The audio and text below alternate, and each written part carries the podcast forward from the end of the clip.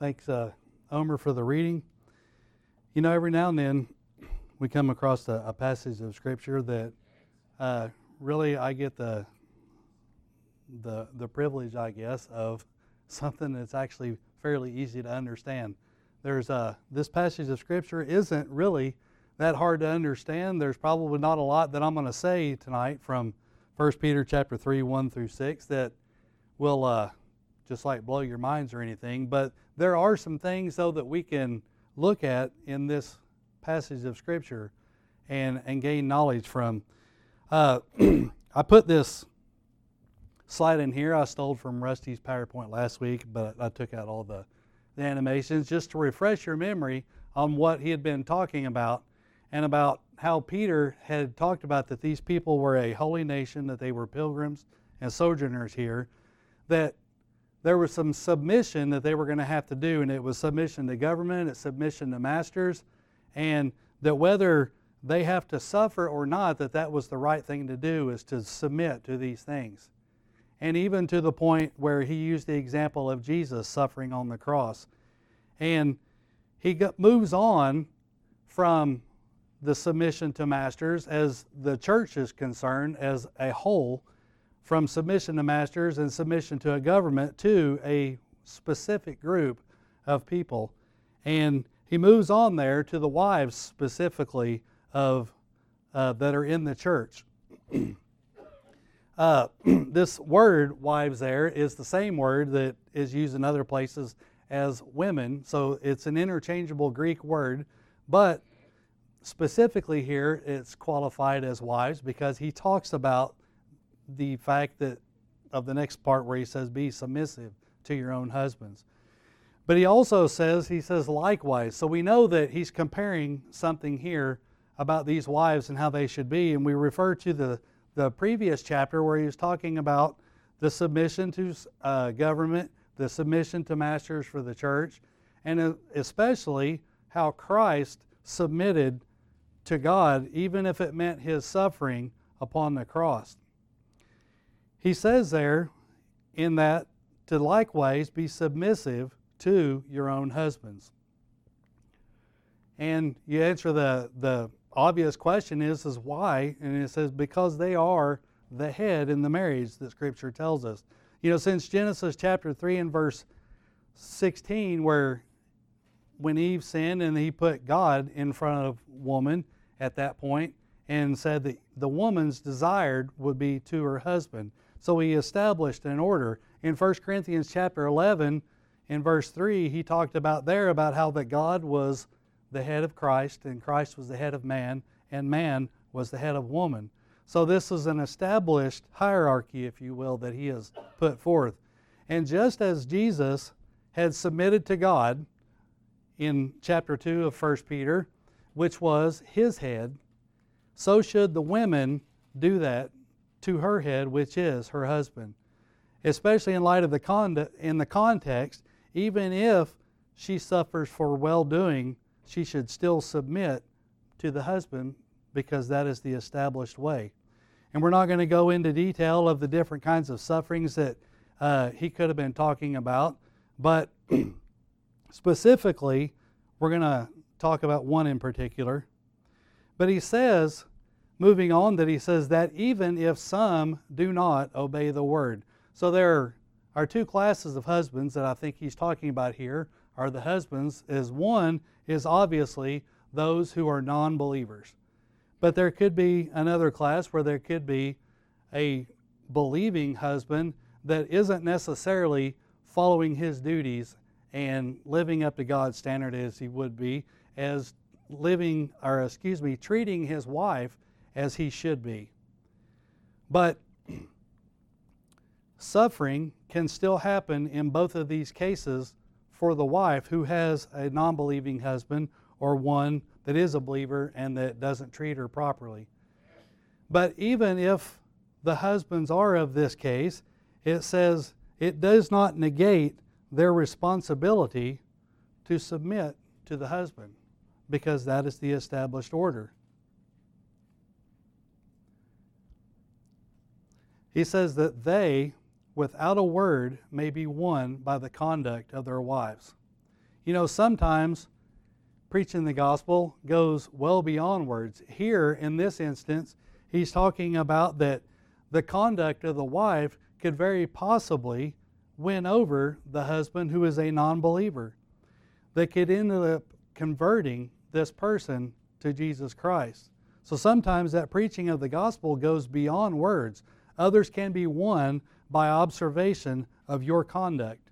And he continued on there in verse 2. It says, When they, speaking of those husbands, when they observe your chaste conduct accompanied by fear.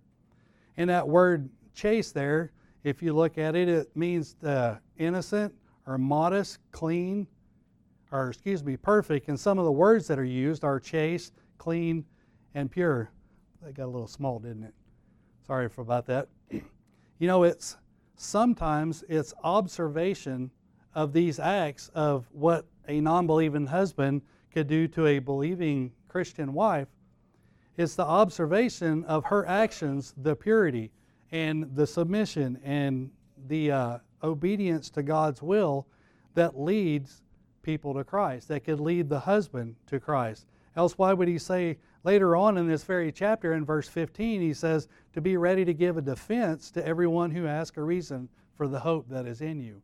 The, even the non believing husband should have a reason to ask for the hope that is within the wife by seeing her chaste conduct and her submission to her husband. They see your hope by your actions. Mm. he continued on in there in verse 3 says, Do not let your adornment be merely outward, arranging the hair, wearing gold, or putting on fine apparel. You know, contrary to some popular belief, there are some out there that believe that this teaches that you cannot wear any gold, that you cannot wear any braided hair, long dresses, and, you know, all those things.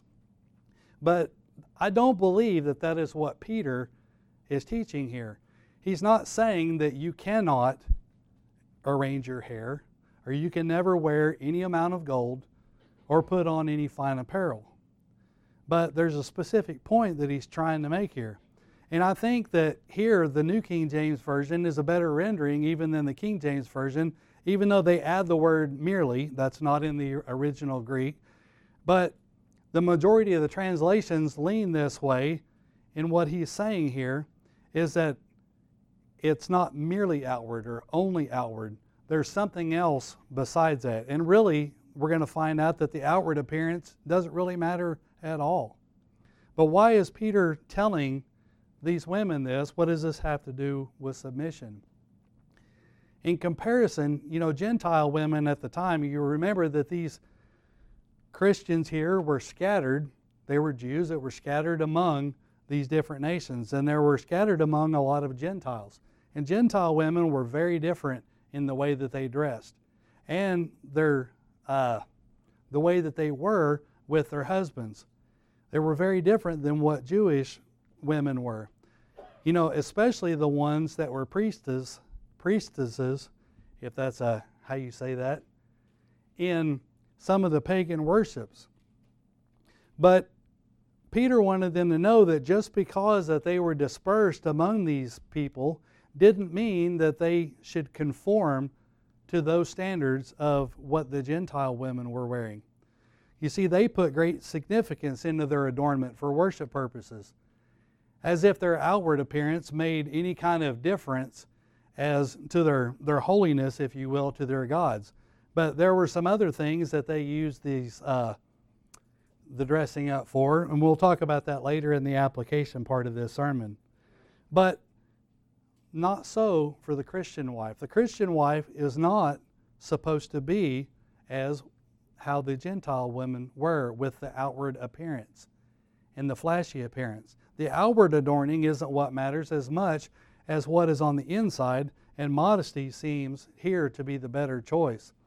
He said in verse 4 Rather let it be the hidden person of the heart with the incorruptible beauty of a gentle and quiet spirit, which is very precious in the sight of God.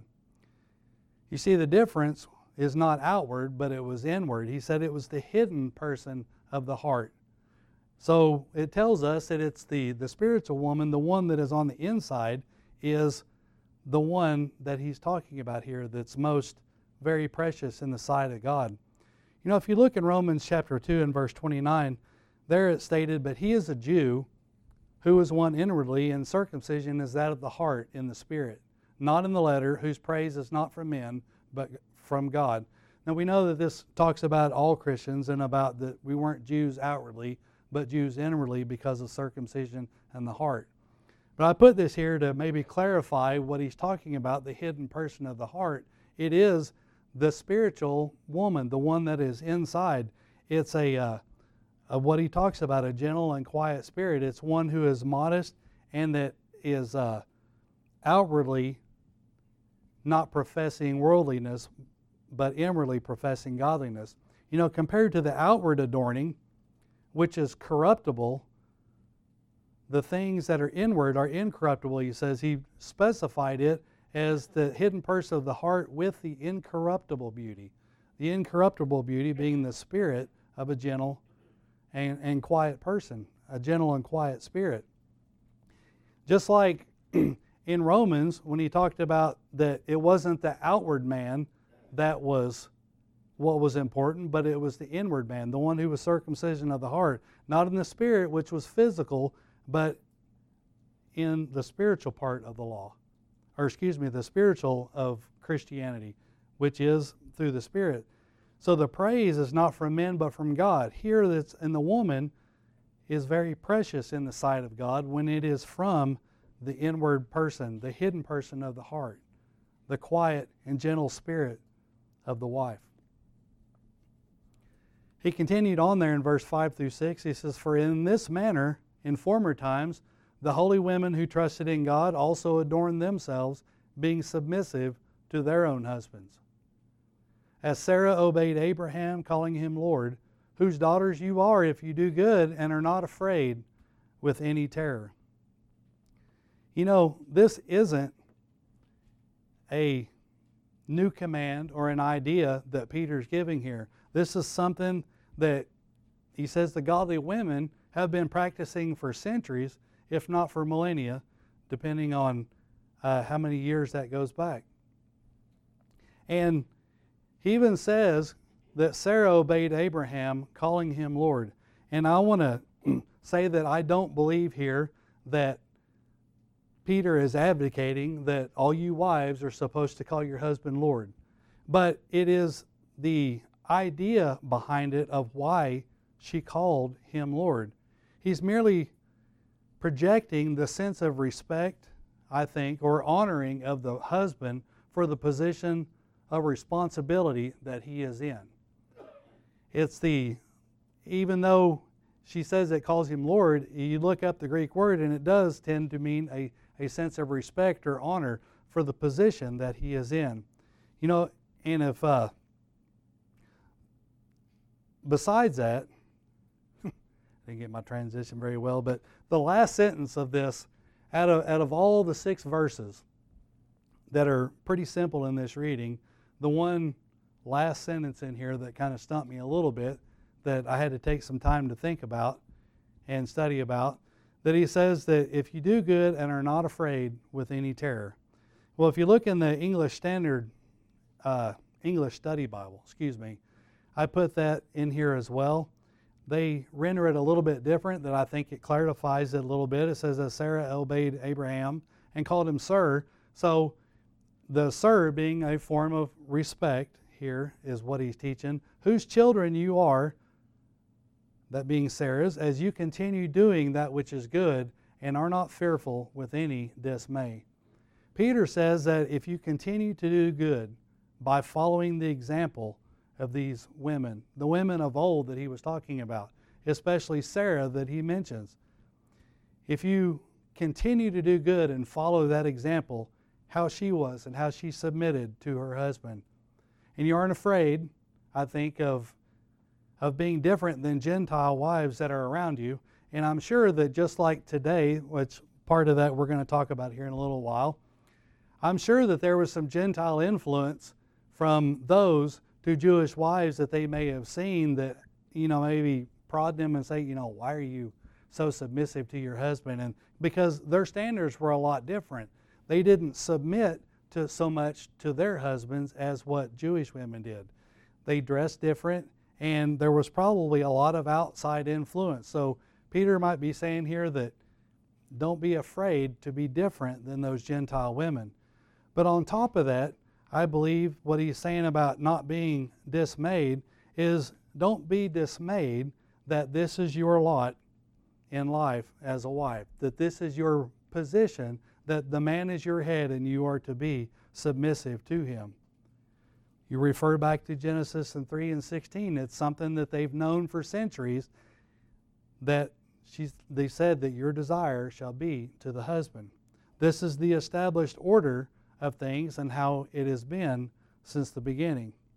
He says, Then you can call yourselves daughters of Abraham because you're following in the tradition that was set forth so long ago. So, out of the six verses, here's the, the gist of it all. What's Peter saying? Whether your husbands are believers or not, whether they treat you as they should or not, submit and be godly anyway if you are a Christian wife. Even if it means if you suffer for doing so. Furthermore, he says, dress as a woman that would profess godliness. And we'll discuss that in more in a minute. But why is Peter telling them this? Well, one is because it's right. It's established in Scripture. That's what the Scripture says it should be. It's the will of God that it be like this, and it has been ever since very close to the beginning. Two, they are setting an example in the world as they live among these Gentiles that they're dispersed among. Not only are they examples to their non believing husbands to try to get them to convert to Christ, but they're also examples in the world among the Gentiles so that people may have a reason to ask. Again, I mentioned verse 15 where he says about they would have a reason to ask the hope that is within you. So, what are uh, a few of the applications that we can pull out of this uh, particular passage this evening? Well, really, I can tell you that I can't think of any better applications than to reinforce with some other scriptures some of the things that Peter has already said. He's already given us the applications for you for your uh, service and, and life as a Christian wife. The first thing is that we find out that submission is right. It is right according to Scripture. You know, in Ephesians 5 and verse 22 through 24, it says, Wives, submit to your own husbands as to the Lord. For the husband is the head of the wife, as also Christ is the head of the church, and he is the Savior of the body. Therefore, just as the church is subject to Christ, so let the wives be to their own husbands in everything.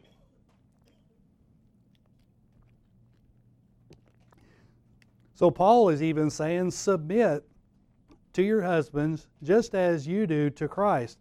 You know, we consider, and the scriptures teach that the the church is the bride of Christ. It's that the bride is a wife, and we submit to Christ as our head because that's what he is. He's the head of the church, the savior of the body. So in the same way, he's saying that the wives should do the same thing to submit to their head, which is the husband. You know, all we do as the church is to please Jesus out of respect and honor for his headship. The same should be for the wife to the husband in honor and respect for the position that he has been called upon to be the head of the relationship.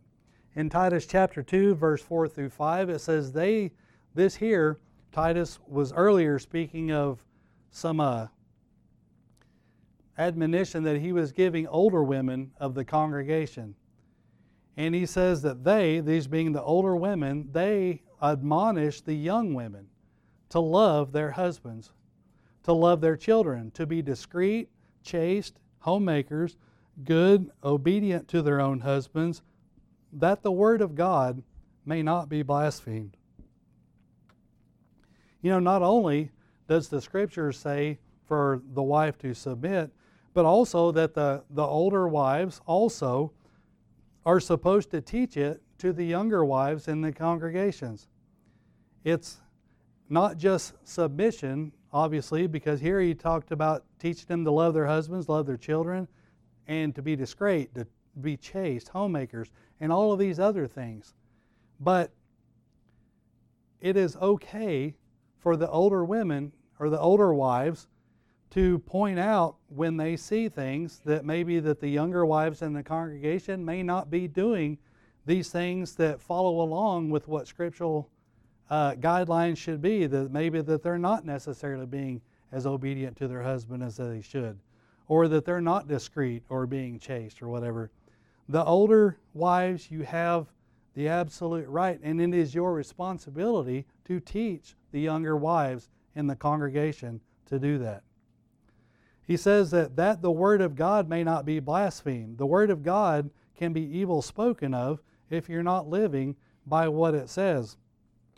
You know, when I, I think about that, it's from people on the outside looking, I guess, in and saying that, you know, we teach that wives are, should submit to their husbands, but yet if they see wives that aren't submitting to their husbands, that are not uh, being in line with Scripture as what it says here, I compare that to the, the same thing of like when, when I was in the military, the military has a code. Just like, you know, Christians, we have a code, which is the scripture. But when I was in the military, we had a code. It was called the Military Uniform Code of Justice. And there were certain things that were outlined in that code that we were expected to abide by. And if you don't abide by those things, if you had people in the military service who were not abiding by those things, then people looking out from the outside in would look and say, well, you know, what, what's the use of this military code of justice if you don't even follow it? So, and they would speak ill of these things. The same way that the Word of God may be blasphemed or spoken ill of if you are not following those things that it's put forth in there of how the Christian wife should be. Second, submission is not weakness. And I want to stress that point a lot. Wives, you are important enough to be created for man. In Genesis chapter 2 and verse 18, it says there, And the Lord God said, It is not good that man should be alone. I will make him a helper comparable to him. You are important enough to be created for man because it was not good that he should be alone. You fill a role that everything else, every other animal, and anything that God had created up to that point could not fill the role that you can fill. Man is not complete without you. Creation cannot go on without you.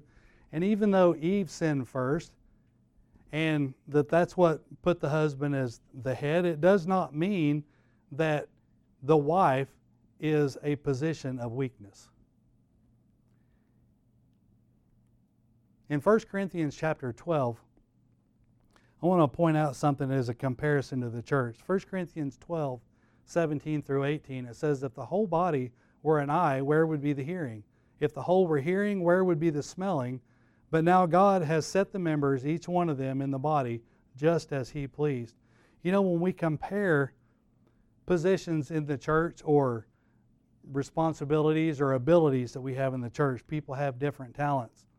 Like, let's say, song leader versus somebody who preaches from the pulpit, or an elder versus somebody who leads a prayer in the church.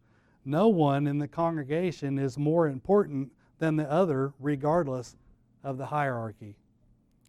Because when all the roles are playing their part well in the church, the church is a force to be reckoned with.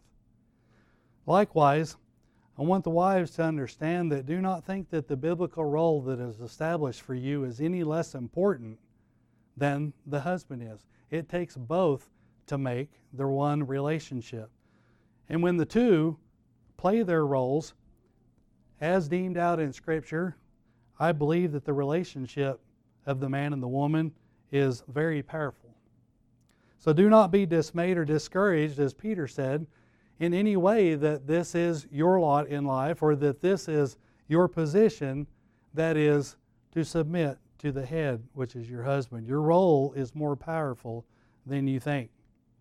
I'd like to compare what Peter said to about that the women or the wife who has an unbelieving husband there that they may by your chaste conduct you know be won over in hebrews chapter 4 and verse 12 it states there for the word of god is living and powerful and sharper than any two-edged sword piercing even to the division of soul and spirit and of joints and marrow and is a discerner of the thoughts and intents of the heart because of the position that you may have. You may not wield this sword in the public assembly, but that's okay. You know, if you remember 1 Peter 3 and what we talked about, about that even if some do not obey the word, that they without a word may be won by the conduct of their wives, when they observe your chaste conduct accompanied by fear. Living the Word of God. You know, we always consider this as talking about the Word of God as, as reading it or preaching it. But living the Word and living and fulfilling the role that God has set forth you can be just as powerful as speaking it by your actions, by your obedience to the Word. And he says, remember that you're in the same company as Sarah, Abraham's wife, one of the most renowned women in the Bible, probably widely known even among non Christians she's widely known. You're in good company if you do this. And thirdly, modesty is submission. I want to look at 1 Timothy chapter 2 verse 9 through 10. It says here some of the same things of what Peter said. Paul said to Timothy, in like manner also that the women adorn themselves in modest apparel, with propriety and moderation, not with braided hair, or gold, or pearls, or costly clothing, but which is proper for women professing godliness with good works. This word women here, it's the same word that he uses for wives in 1 Peter. Uh, though in Peter it was qualified by the submit to your husband comment, here in general, Paul is talking about women, but if it applies to women in general, it's going to have to apply to the wives just the same. So it applies actually to all women, but specifically wives in Peter. But Paul points out that women, and Peter specifically points out wives, that they should dress modestly. And again, Paul even is not here saying that you can never braid your hair, that you can never wear gold or any pearls or, or anything like that. Only he says that it should be in moderation. And why does he say that? Well, if you think back, and we talked about comparing it to Gentile women, why did they wear them? Sometimes, you know, they did it for what they consider religious purposes. They did it with their pagan worship. And sometimes they even did it to attract men to do certain things for pagan worship. So it was this outward showing to attract people to do that. So it was all about bringing attention and noticeability to them. Bringing attention to yourself, though, what Paul and Peter here say, bringing attention to yourself with fancy array is not fitting for a woman professing godliness because it doesn't matter of the outward appearance, it's the inner woman that has a quiet and gentle spirit is what matters. In addition to that, I, I can uh, say that I don't want to go too much off into uh, a sermon on modesty because really that's where this can go on the ins and outs of what it really means to be modest. And I have ideas for a sermon for that, and not just for modesty for women, but for men as well. But in addition to that, here, I believe that wearing clothing that is very revealing or that is somewhat immodest brings attention to certain areas of the body for the purpose of people looking at you does not profess godliness either. That is the intent, I believe, that Paul and Peter both are putting forth here is that it's the inward thing that matters, not the drawing of people looking at you. That is not submission to God's standards. God wants women to look godly, not gaudy, is what He wants. He wants women who look like they profess godliness. And especially if you are a wife, not only to submit to God, but to your husband, even in this area.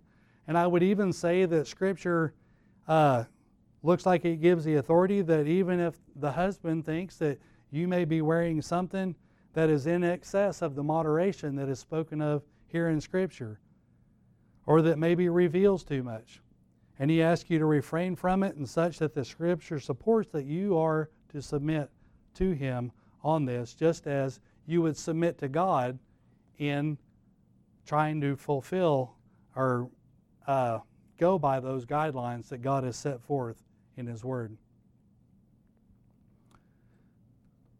You know, in conclusion, we live in a society where really it's considered bad if you're a wife and if you submit to the authority of a husband.